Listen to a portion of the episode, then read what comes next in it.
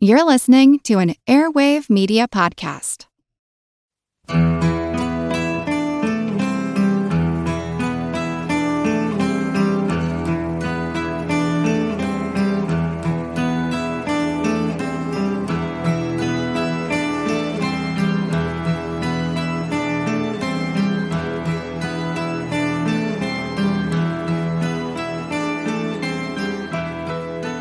Welcome to the Projection Booth. I'm your host, Mike White. On this very special episode, I spoke to Catriona MacColl.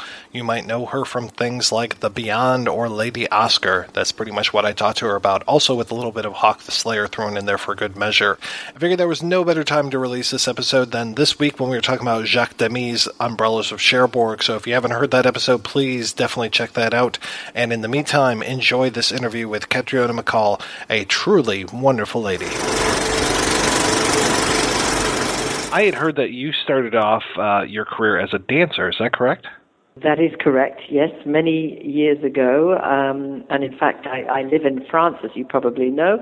My career as a dancer is what brought me to, to France, to the south of France, in a big city, the second biggest in France, called Marseille, which is a city with a bit of an edge to it uh, even today. So that was quite exciting. Um, after about eight years of arduous training. Mm. But da- my dancing career certainly uh, put me in good stead for everything that I've ever done on film and television because it gave me uh, an ease uh, with my my body and uh, my body in space, if you see what I mean, in front of the camera. So I don't think I, uh, I when I was a dancer, I didn't know I was going to become an actress, even though it was my second love at the time. But I was concentrating on being a dancer. But I little was I to know how much it would serve its purpose in front of the camera, certainly. So yeah, it's all part of the story. Mm. Now, did you move to France and then study there, or had you studied and then moved no, to France? No, no, I had uh, studied in uh, London at uh, one of the, well, probably the most important, uh, the Royal Ballet School, which is like uh, probably the most important uh, ballet school, a bit like New York City Ballet School or something like that. And then it was a question of looking for a job, and most young dancers in those days had to leave British shores because there wasn't a great deal of opportunity within the companies that were in Britain. So most dancers went abroad first and then they possibly came back to British dance companies. Yes, I guess it was all part of my destiny. I mean, I, I, I took to living in France pretty quickly and it's a country that I've always loved. I, I was taken there fairly regularly on holiday when I was a child because, of course, it's the first country across the channel where you might find some sunshine. So we'd had many happy sort of camping and caravanning holidays and renting villa holidays. So I guess I was given a love of France uh, subconsciously by my parents on those holidays. And uh, but I never expected to make my life in France. I, I thought that I would just work for a, a year, because I signed a contract for a year, and then I thought, well, we'll see if I like it, and then I signed the contract for a second year, so I spent two years living in the south of France, uh, visiting a lot of wonderful places, and dancing in some of them. Then I got the relatively uh, banal injury, which a lot of dancers get, an ankle injury, and kind of little by little that put paid to any pleasure I was getting out of it. It also made me have to make some decisions, uh, which I, I then did. I, so I, I basically put an end to my dancing career, and I then luck had it that I met this French repertory company who were looking for a young person like me who could who could dance, female, you know, uh, not actress because I wasn't an actress then, but I became one because they gave me a small part and I danced in the show and that wasn't too painful for my ankle. And having spent more or less a year with that company, I then decided to concentrate all my efforts on acting without actually having been then to acting school, if you see what I'm. So I kind of fell into it uh, at the deep end. Uh, but I swam and uh, surfaced, and I then spent, well, that was also in the south of France in a big city called Nice, um, uh, which you've probably heard of or may even have been to, I don't know. So I spent two years with the dance company and then two years with the repertory company playing bigger and bigger parts on stage each time. uh, before moving on from there, because I felt that it was time to move on, and I was kind of thinking of going back to England then, but I stopped in Paris on the way because I knew a, quite a lot of people who I'd been in contact with in the company, the theatre company, and one of them introduced me to an agent, and I started working on French television. Obviously, by then I was speaking pretty much fluent French, um, not quite as well as I speak it now, but pretty much fluent. So I was able to perform in French, which was a feat I'm pretty proud of even today, because uh, there aren't that many. Uh, there are a few, like um, uh, Miss Scott Thomas, Kristin Scott Thomas, who started her career in uh, in France. We were she's a couple of years younger than me, I think, a few years, but um, we were kind of around at the same time, and I, I remember people uh, talking to me about her, saying, "Oh," and I still haven't met her. I've never met her, in fact, but now, of course, she's a huge international world star, um, and I've never had the pleasure of meeting her. But she had a kind of a similar beginning, and she's always, I think, she's still lives between France and London uh, when she's not in America. Strangely enough, we even look a bit alike. People uh, for years now have been saying to me, uh, "Oh, do you know who you remind me of?" And I, I, I would think, "Okay, go for it. Who?"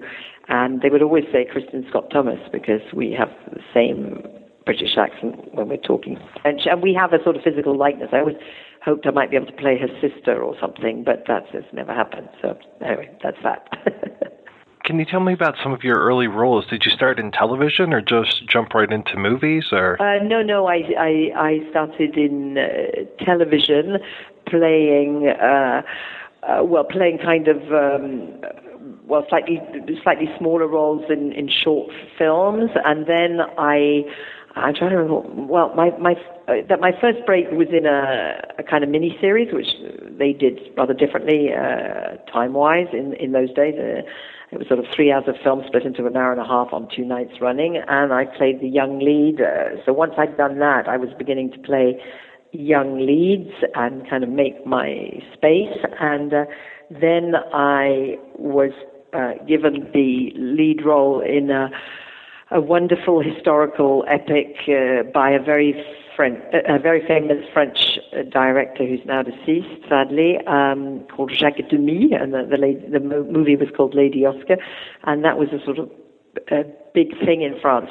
We're talking about the late 70s now, really the late 70s. And it was a big thing at the time because he was a famous director from the French New Wave cinema and he'd been uh, given this contract to do this rather strange package of a French story that took place during the French Revolution in Versailles Palace and uh, other palaces and places, uh, with a British-speaking, well, English-speaking cast, a British cast. Um, they decided to go for British actors in the end rather than Americans and uh, all shot in, uh, in and around Paris, as I said, with a Japanese French crew. So it was all, all a bit of a hodgepodge, but um, it was a terrific. Uh, terrific break for me in some ways and not in others. Terrific break because it was a I was 23, I think, and it, it was the lead part, and it was this um, epic. And I was playing a boy during the, the, the French Revolution, uh, uh, based on a real character that had actually existed at that time. So it, it was kind of, um, uh, you know, sword and horseback riding, and uh, it was it was terrific. After that, I got an English agent. The, the, the, downside of that story was that the film only came out in Japan, so it, it has been shown ever since as part of retrospectives of that director's work, but it uh, it didn't have the for various different uh, distribution reasons. It didn't come out um, sort of worldwide, but it it, it did certainly uh, help me, but perhaps not quite to the extent that it could have done if it had come out worldwide. But then it had it, it would have had to have been a success for it to help me. And uh, the the year it was finished was the year where uh, they brought out um, Coppola brought out Apocalypse Now, and uh, they were into kind of much uh, more. Um, much more realist type films, so I, I'm not absolutely sure that it would have been a huge um, cinema success anyway. But but it it, it certainly in in Europe uh, helped me. Let's let's put it like that. That must have been something. You're you're relatively new to acting, and there you are being the Yeah. lead in this Jacques Demy film. Well, the reason I, I got that, uh, one of the main reasons I got it was not only, again, my dancing career helped no end because I was having to jump on horseback and do a duel with a sword. And I think if I hadn't had a dance training, that would have been a, a lot harder. Uh, but I, the, the, the lead I'd been playing in the miniseries, w- w- that miniseries was directed by an ex-assistant director of Jacques Demy's. And Jacques Demy rang up one day in desperation saying, I've been to London, I've been to Hollywood, I cannot get all these Japanese producers to agree on an actress, and I don't know what to do because we've got to decide by the end of this week. And uh, so it was a question of the right place at the right time as well and hopefully my talent and all the rest. And so uh, this assistant director, wonderful man, said, "Well, I think the actress you're looking for is standing right beside me and working with me at the moment." And Jacques of said, oh, "Who's who's she?" And he he didn't know who I was. There was no reason for him to know. And uh, I was packed off to Paris the next day on a train. And uh, at the end of the first interview, Jacques sort of banged his fist on the table, and all the Japanese producers came in, and he said, "If Catriona doesn't do this film, I'm not doing it either." Literally, literally said that. And and I was the last one. I was the last one. I mean, they they told me at the time that they'd seen something like you know, several hundred people. I, I find it quite hard to believe that, but that's what they told me. I find it hard to believe, but anyway, sometimes these things get embellished you know, in this industry. Mm, Sometimes more often than not. But anyway, they'd seen a lot of actresses. Let's put it like that. And uh, yeah, it was a wonderful experience, really wonderful working in Versailles Palace, dressed in the costumes of the of the era, Marie Antoinette, Louis the Sixteenth. Uh, people, uh, sometimes the tourists thought they were seeing ghosts, you know. It was a great experience, certainly, and that was uh, just kind of pre uh, Lucio. Uh, uh, in fact, I mean, it was it was now for something completely different. It couldn't have been more different from from the films I did with Lucio, which I, of course, uh, thought nobody would see outside Italy, and so therefore I thought, uh, a story I've told many many times, I thought um, it was kind of okay to be in such what's the rest, because when I read the script, uh, it, it, the rest wasn't in the script. The rest is Lucio, if you see what I mean, and his crew, of course, his lighting cameraman and everybody else. Uh, but that recipe, that Lucio recipe that those films proved to be, because obviously not all of Lucio's films were uh, proved to be a recipe like that, but there was a magic somewhere uh, which turned those films into a trilogy, which they weren't supposed to be originally, as you know. You know, it was just one film, and then I, Lucio said, uh, and my agent said, oh, Lucio would like you to do another one, and I thought, oh, do I really want to do another horror film? And then I thought, well, you know, I had such a good time doing the first one because because I did, and I so loved going to America for the first time, which a lot of, well, in fact, I don't think anybody I knew in those days. Uh, we're talking, uh, what are we talking, 35 years ago or more, about, about that. Uh, perhaps quite, not quite that much, but anyway, somewhere between the 30 and 35 mark. Um, you know, low cost flights to America didn't really exist, so none of my um, none of my friends had been to America then. So to go and spend three weeks I think the first one was what was it, Savannah, Georgia, uh, and a, and a few days in New York. It was incredibly exciting, and then follow that with seven weeks in Rome, one of the blessed cities. You know, so who wouldn't say yes, really, and be paid? You know, if you were lucky by Italian producers, I was paid, so so so that made it all the better. And so by that by the end of that film, I had quite a lot of friends in Rome, and I when my agent asked me if I wanted to do another one, uh, I again had no idea I was going to do a third one at that point in time. But I thought, well, you know, do I? What else do I have to do at the moment? And I thought, well, I haven't got a lot going on at the moment. Well, let's yes, let's yes, please, let's go back and do another one. So that's how the second one took place. And then the third one, I sort of did standing on my head because I knew everybody. And as I said, I created a kind of life for myself in Rome then. I did contemplate at the end of those movies because I got myself an Italian agent, a very good Italian agent. It actually didn't do me that much good because, you know, the Italian industry had sort of broken up by then, more or less. So there wasn't a lot going on for somebody like me. Plus, I didn't speak fluent Italian. Not that that would have necessarily mattered as they dubbed everything, but I was already a foreign actress living in France and could get to England quite quickly that way. I thought, do I really need to complicate matters by moving to Rome? And I thought, no, I don't think I do. Not speaking fluent Italian. If they need a British English actress with some knowledge of Italian, they'll come and find me because I have an agent there. And sadly, nothing ever really came after that, yeah, which was a bit sad. But uh, but anyway, I mean, I what wasn't sad was the success that these movies still have. You know, who would have guessed all these years later we'd still be uh, talking about them uh, more and more in a way. Uh, it doesn't seem to be dwindling the uh, the cult status of these films, from what I can tell. When it comes to working on these Italian films, what was kind of the atmosphere like on set? Because I've heard that some sets could be very chaotic because everybody's speaking in different languages and they're shooting without sound. And then I've heard that others are very locked down. So, what was that like for you? I don't particularly remember the set being locked down. It seemed to me there was always a lot of people around. I mean, yes, it was a bit chaotic. I mean, uh, this is not a critique of the Italians whom I adore, but they do have a chaotic side, and everybody tends to talk at once, and you think you're sort of actually in an Italian comedy rather than an Italian horror film. But um, everybody was really t- first class, top class. So you know, whatever they did, they did it really well, and that reassured me. Plus, quite a few of the actors the Italian actors, some of them were sons and daughters of famous Italian film stars or stage actors. So that made me think uh, the second reason why this is all right to be doing this. If all these first class um, technicians who've worked with Fellini or Antonioni or Visconti or whoever it is are doing th- these films, and uh, sons and daughters of very well known, respected Italian actors are in them, it must be okay to do them.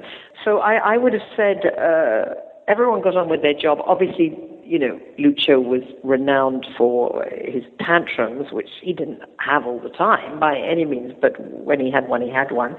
And uh, he was uh, this extraordinarily complex character. I don't think I realized it at the time, but but it was a bit like the taming of Lucio, if, if you see what I mean. Um, and I, I, I always said that he seemed to respect me from the beginning, from the very first interview that I had in this Italian, rather decadent uh, palace where he saw me, which was actually his and then my agents, because I, I joined that agent as well at one point, um, abode. That's where the agent lived, but it was full of antiques and it was just something uh, extraordinary. And and right early on, uh, Lucio was very Lucio, although of course I didn't know him very well in those days, and I, I didn't really get to know him that well either. But what I mean by that is that uh, he was surprisingly enough a, a very shy man, uh, despite the temper tantrums. So he was a bit of a contradiction in terms a lot of the time. But uh, and of course, you know, I was concentrating on what I was doing in English, and uh, uh, some actors, yes, were speaking in Italian, but one knew what they were saying because one had learned the scene. And uh, I suppose it was quite funny if one had uh, been there watching. It would have been quite amusing. Um, I mean, what was funny was that I do remember this, and this is on La Paura, uh, Fear, first one. Uh, I remember being in the canteen of this slightly decrepit studio, which was about the only one that was functioning then, De Paolis, which is as, as the story goes, is now pretty famous because of all these movies. Um, but it was kind of on its last legs, and I, I think it's closed now. It, and you know, there was kind of, sometimes it was just as well we weren't doing real sound because it was sort of rain coming through the roof sometimes, and uh, it clearly needed some money spending on it. But, but what was amusing was that in the canteen uh, during certainly a few weeks, um, there was me and Lucio and everybody and all, all the zombies and everything. And uh, the other side of the canteen, there were people sort of walking around in angels' outfits on an Italian comedy, which actually turned out, the heroine of which turned out to be Isabella Rossellini. And uh, she had uh, Martin Scorsese running around. He actually had nothing to do with the movie, but he was. They were together at the time, and uh, so he was sort of there running out around after her. So it, it, it was um, that would have been very amusing to film. You know, on one side this Italian comedy with everybody dressed as angels, and on the other side Lucio and this very very dark, uh, violent. Uh, uh, though decadently poetic uh, uh, horror film going on, um, that created uh, certainly a, a, a, strange atmosphere. But you know, we we had a lot of fun on those movies because you had to have some light relief because very often well believed in what you were doing and you were telling a story uh, however dark it was is another matter but but you, know, you did need some some light relief so a lot of joking would go on in between scenes with my my leading men or, or whoever was was there. And my leading men were all three of them were honestly really delightful. Uh, I, I I didn't get to know Christopher George as well as I got to know the other two. Um, perhaps that was also partly to do with the fact that it was the first movie. Christopher was older than me and he was incredibly uh, professional uh, in a very kind of Hollywood way, which I respected. So we both respected each other but we and he was charming on set, but we didn't socialize a lot in between. Uh, whereas uh, David Warbeck uh, fooled around uh, most of the time, and so everything was a great lark and a laugh with David.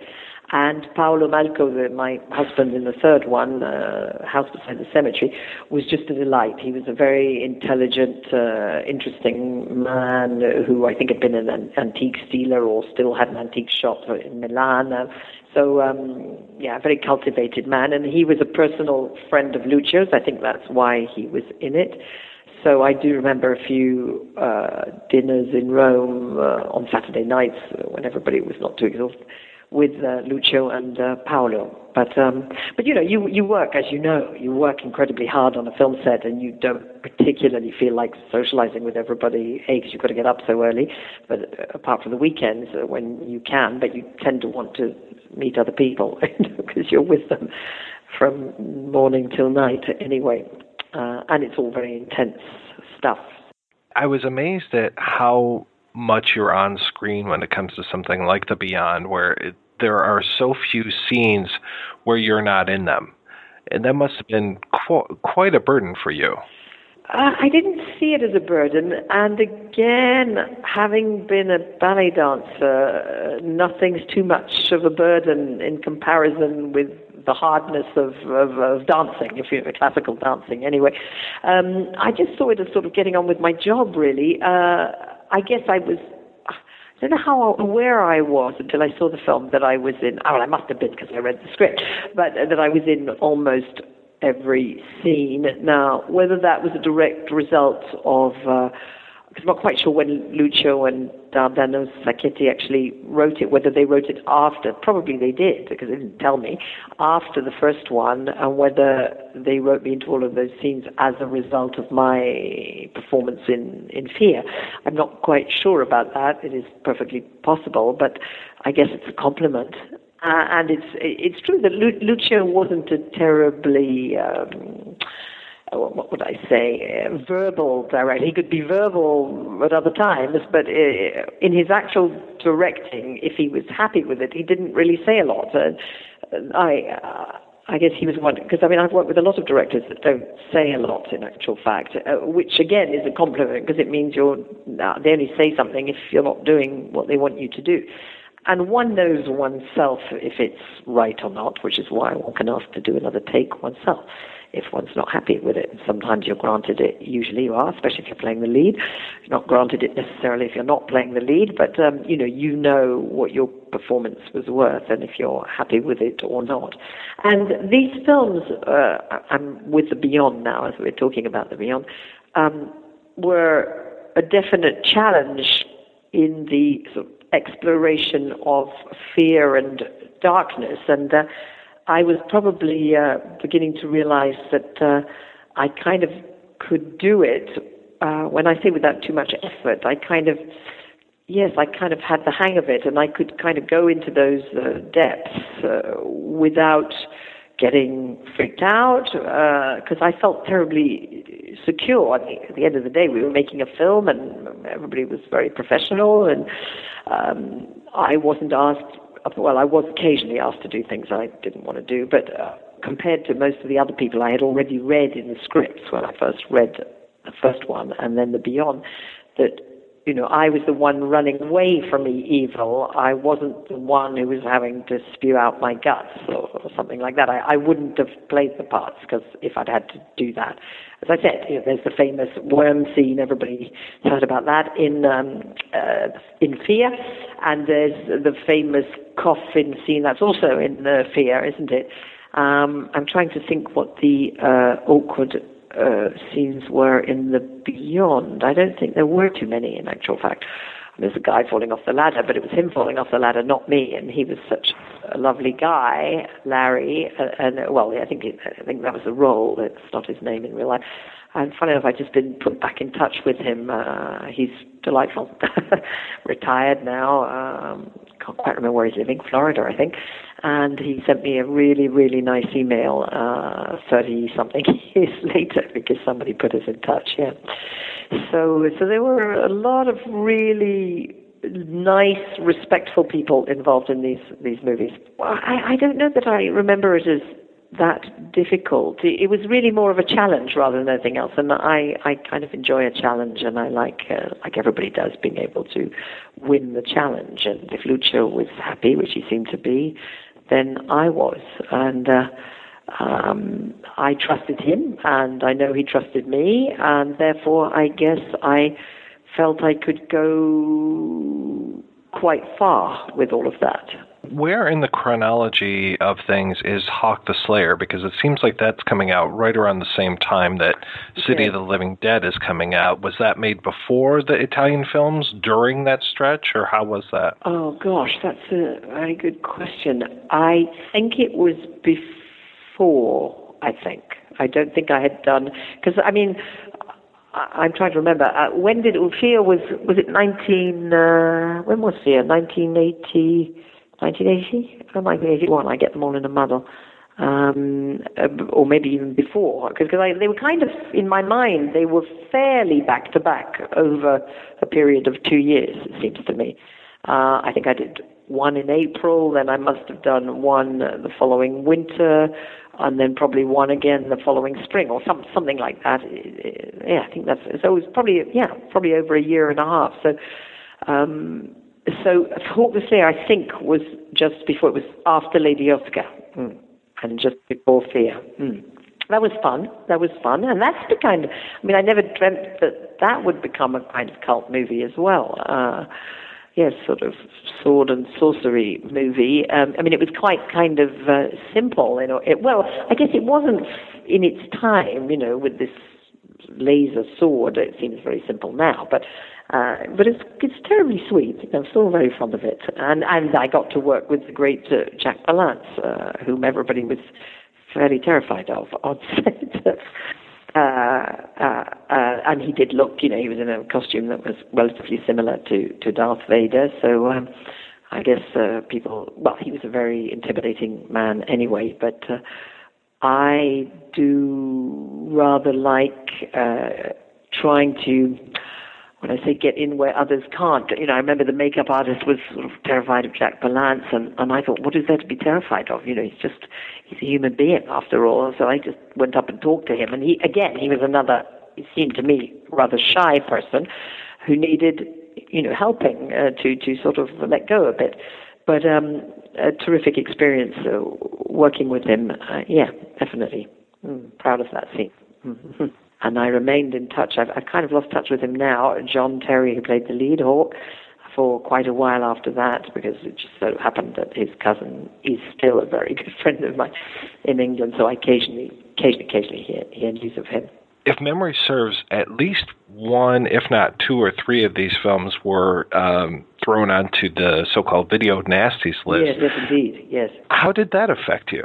Oh, that did affect me because uh, well, again, I, I mean, when I first agreed to do the, the first one, Fear, I had this conversation with my agent, and I said I, I'm, I, I was in Rome, and Lucio wanted my answer before I left Rome, and I was only there for 24 hours. And it was almost like Lucio had given me the part before I got there, which has never happened to me again on, on an audition. You go for the audition and you hope you get the part, you either get it or you don't. But I think I got it before I went there, which was rather strange. But anyway, so I rang my agent and I said, I've just read this script. Uh, it was, I, I, I feel rather mean because Dardano Sacchetti is a very intelligent man, and Lucio, I think there were three of them that wrote it, but anyway, Lucio, Dardano, and this other person. Um, and, uh, you know, Dardano is a very well-dressed uh, Italian gentleman and uh, quite an intellectual of his kind, but I, I, I went around telling everybody how badly written this, this script was because it was, it seemed to me, and probably even worse so because it was uh, translated into rather bad English and uh, there were no, it was just a dialogue really. There was really hardly any stage directions in it. So I rang up my agent and I said, I really don't think this is a very good idea if I do this. In other words, you know, it's your fault. You sent me here. Uh, what have you sent me into? And uh, he just said at the time, uh, he said, well, uh, darling, uh, uh, have you got any other projects at the moment? Because everybody calls each other darling in that industry. And uh, I said, well, not really. And he said, well, do you want to go to America? And I said, well, yeah, that would be nice. And he said, do you want to go to Rome afterwards? I said, yeah, yeah, yeah. It's the first time I've ever been to Rome. It's wonderful. And do you need the money? And I said, well, yes, of course I need the money. And he said, oh, just do it. No one will ever see it. So it was almost like he was giving me permission, and I needed his permission to, to be in this incredibly violent film. So I just did it because I thought no one was ever going to see it outside Italy. And in fact, uh, boy, was I wrong because I don't even know that the films were shown that much or are still shown very much in Italy, but they seem to be shown every, everywhere else. So here, so here we are a few years later on in London in the early 80s, and uh, my brother says to me, Oh, uh, there's this um, very important conference going on with this um, intimidating lady who was head of uh, British censorship, film censorship in those days, and uh, she was a kind of figurehead who nobody liked. She was a bit of a dragon, and I don't think there's been anybody quite like her since, in fact. Uh, and she was a kind of um, subject of ridicule as well, but you know, she was powerful. My God, she was powerful. And so he just said to me, "Oh, well, she's presiding over this conference uh, in this huge, great conference hall." And he said, "Oh, they're discussing uh, ten uh, films." And I said, "Oh, are they?" And he said, "Yes, and they're all video nasties." And I said, "Oh, are they?" And he said, "Yes, and you're starring in two of them." And I went, "What?" What? I couldn't believe it, and I was literally horrified. And uh, kind of from that moment onwards, when I realized these films had left the shores of Italy and were being discussed as uh, you know films that were going to affect people badly, etc., etc. I I decided to kind of hide from these films from that moment onwards, and uh, so I never put them on my CV. I didn't talk about them for years, and I ran away from any journalist who got in touch with me. I never let them get past my agent at the time. I just said, "Oh, just tell them I don't want to talk to them." and was busy trying to be a serious young actress who, you know, like would like and did do Shakespeare and uh, other respectable things. Um, and then, uh, and then a number of years after that, an, an English journalist, uh, sort of specialist in the genre, just ca- carried on and on and on bugging me through my agent until I said, "Oh God, look, look, I'll just let him meet me, and you know, that'll shut him up." And so we met in this pub in London, uh, and he, because I was I was in London, I was living in Paris at the time, but in London seeing my family, and my agent there. And anyway, this journalist uh, said, uh, "You don't know what's going on around these films, do you?" I mean, probably talking about 15 years after I made them or something. And I said, uh, No, what is going on? And he said, Well, this is huge cult that's built up around them. Didn't you know? And I said, No, no, no, I, I didn't know, and I didn't really want to know. Anyway, so we ended up getting on incredibly well, and he seemed a harmless enough young man. And he said, uh, uh, There's this event going on at this um, very well known and respected art house cinema in London this weekend why don't you come with me? It would be such a gas because David Warbeck's going to be there, and David Warbeck's been doing all these conventions for a a while, and he loves them. So I kind of tentatively uh, said, "Well, will you hold my hand and take me there then?" And he did, and uh, I had an absolutely delightful time. A seeing David again after all those years was when David was still on form. Uh, I, I don't think he was ill in in those days. I certainly didn't show anyway.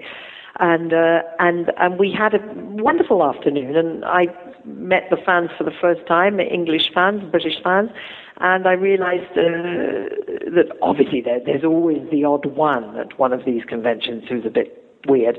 But, uh, but on the whole, everybody was just so delightful and charming that I thought, uh, oh, maybe it is all right to, um, uh, to take these films back on board. And then I met, back in Paris, I met film producers who, who were seeing me for other parts and things, who, you know, I would see the poster of The Beyond behind their desk, and, and I would say, "Oh, I, it, it, you know," they knew who I was, uh, and they said, "Oh, yes, we really love those films." I mean, it was just amazing how many um, cultivated, intelligent, cinephile people, specialists in cinema, whatever they were, uh, loved the, and still do those films. I mean, look at Quentin Tarantino; he's he's another one. So little by little, I got dragged in there and uh, became uh, kind of fascinated by everything that was going on around these films that I thought nobody would, would ever see. And it's kind of still the same today. You know, people still want to see them, and they do have this. Even though they're very 80s, are they not? Um, they do also have this kind of timeless quality to them, which I think is part of the draw.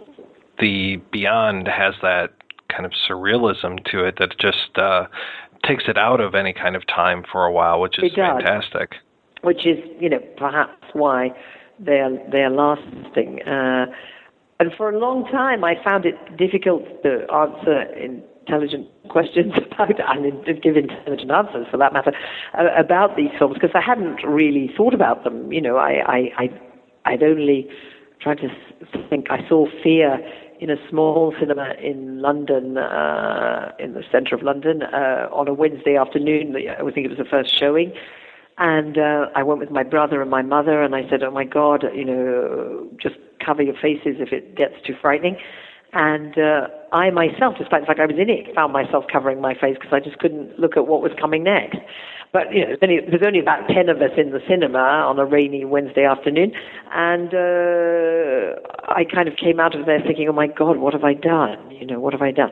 Uh, despite the fact that I I I thought that my performance, I didn't think I could really have done better, con- con- considering, you know, I wasn't ashamed of my performance. But, uh, but anyway, they, they, oh, it's a truly bizarre story, the whole thing. Uh, and here we are talking tonight, uh, all these years later, and you're not the only one that I talk to. There are others. It just goes on and on.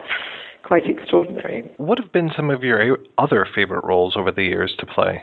Obviously, in latter years, uh, some younger directors who've been influenced by the genre have approached me, and um, I, I, I, well, for example, there's a. Uh, we, the film is one thing and the role is another in, in a way. There's a, a first film, beautifully photographed, uh, sometimes a little bit confusing perhaps, but it was a first film and he wanted to put everything in it because he was getting quite a lot of money to do it. A young French director called Pascal Laugier, who did this film, which I think in English is called House of Voices, Saint Ange, it's called in French, a very Lucio-inspired uh, French horror film.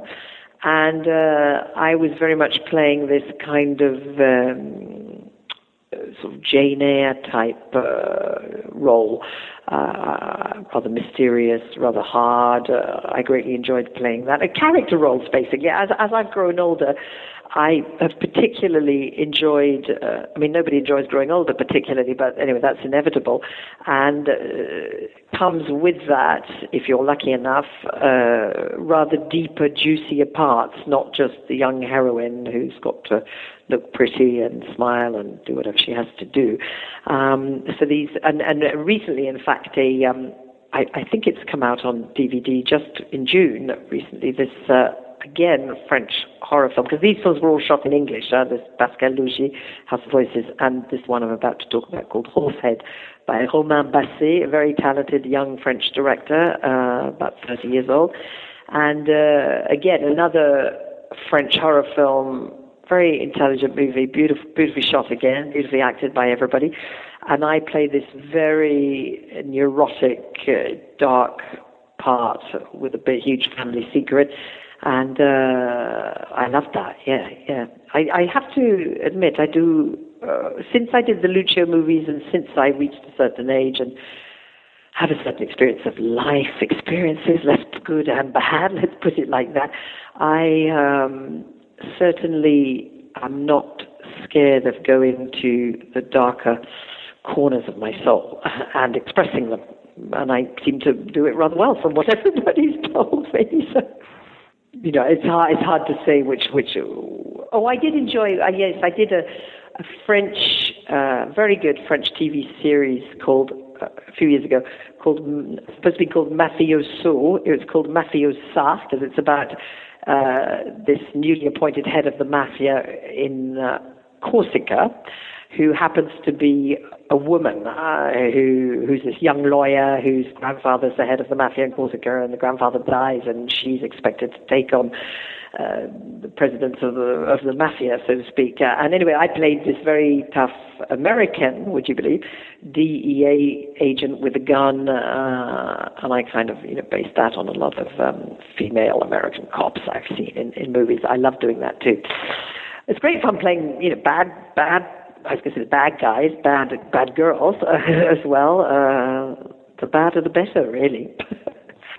I mean, the, the things that are um, perhaps as far removed from oneself as possible, even though perhaps one could have been that person in a different life. You know what I mean? But those are the most fun, anyway. Things that uh, you would never expect to play or even get near. You know, one film that you were in that uh, I don't think gets enough notice is uh, one called Man Eaters. Oh, from, oh God! Uh, oh God! That yeah, totally forgotten about that. That's another one. Uh, well, that was a quirky little movie. I mean, it's not perfect uh, by any means, but it's a quirky little movie. I don't really know what's happened to it now, and I was trying to play that uh, uh, as a kind of uh, strip cartoon character strip being the operative word sometimes, but uh, no, as a strip cartoon character, and you know, and I greatly, I thoroughly enjoyed playing that. That was great fun. Wow, great fun. It, it just wasn't perfect because I, I think it's it's really really hard. Uh, when a director has, I think it's really impossible, quite frankly, uh, and not to be recommended, uh, written the, the movie, uh, written himself the lead role, is playing the lead role, and is directing it on a relatively low budget.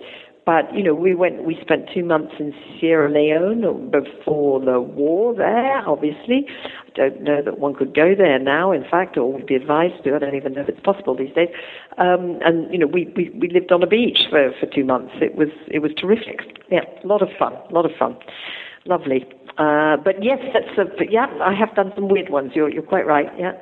I don't know whether I'm. I mean, is that is that actually available on DVD these days? Uh, not that I'm aware of. I had to find a uh, version of it that had uh, Polish voiceover, and um, it was subtitled.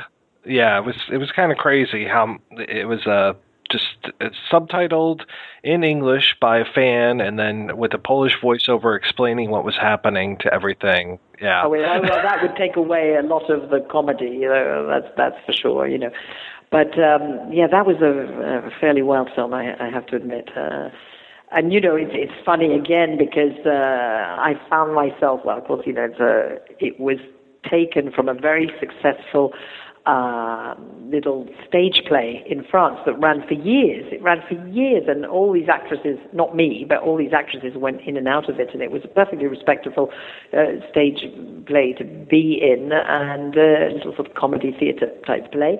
And uh, then the same writer director wanted to turn it into a movie. And I, as I've just said, I'm not quite sure that it completely worked, but but he probably could have done with some more outside influence in actual fact. But but anyway, I, I, I had a ball play, playing that part, and I found myself eating. You know, comic cannibalism, if that exists. Not really, but it, it, that's what it was.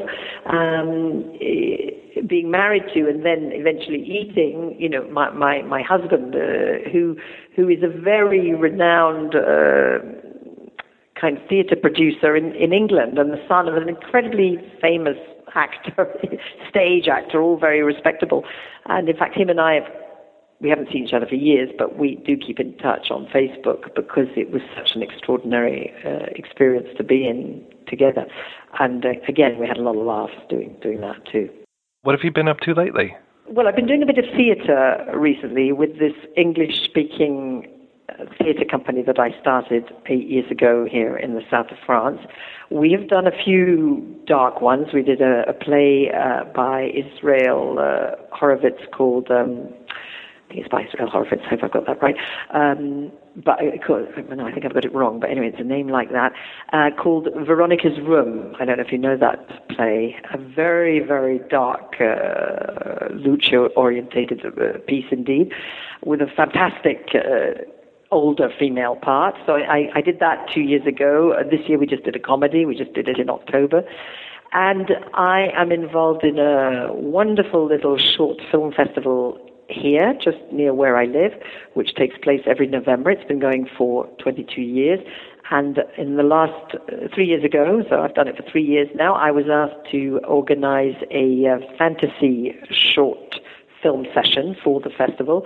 And it went down so well that uh, I'm now doing it every year. It's kind of um, become integrated in, in the festival. And I have great fun doing that with a documentary uh, friend of documentary maker friend of mine who's a bit of a specialist in the genre as well.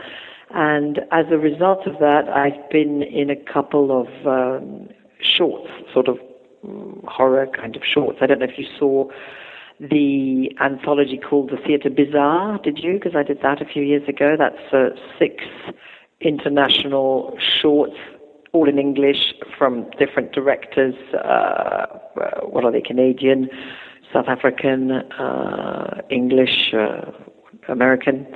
Um, Theatre Bizarre, yeah. And I was playing a witch in that. I always wanted to play a witch, and I finally got to do it. Very macabre witch again. You're in the Richard Stanley part, is that right? That's right. Yeah, yeah, yeah, yeah, yeah. Who is another character uh, who's quite a challenge, a bit like Lucio in a different way. But uh, we got on uh, very, very well. Uh, he's um, quite something, Richard. Did you see that documentary about uh, Dr. Moreau? Uh, no, I really want to see it. No, he, I mean everybody's told me about it. Quite frankly, oh yeah, it's it's really good. Apparently, and pretty funny as well, isn't it? Or, yeah, very funny and funny and sad, yeah, uh, but more funny than sad. Well, good. I'm glad for Richard's sake. It's more funny than sad. Yes, yes, I must see that one of one of these days. Uh, yeah. Oh, he's one of those characters uh, like Lucio. You certainly don't forget. but we did get on very well. Again, you know, very well. Thank you so much for your time today. This has been a real pleasure talking to you. Oh, well, you're you're you're welcome. It's uh, yeah, it's been a delight. Thank you for asking me.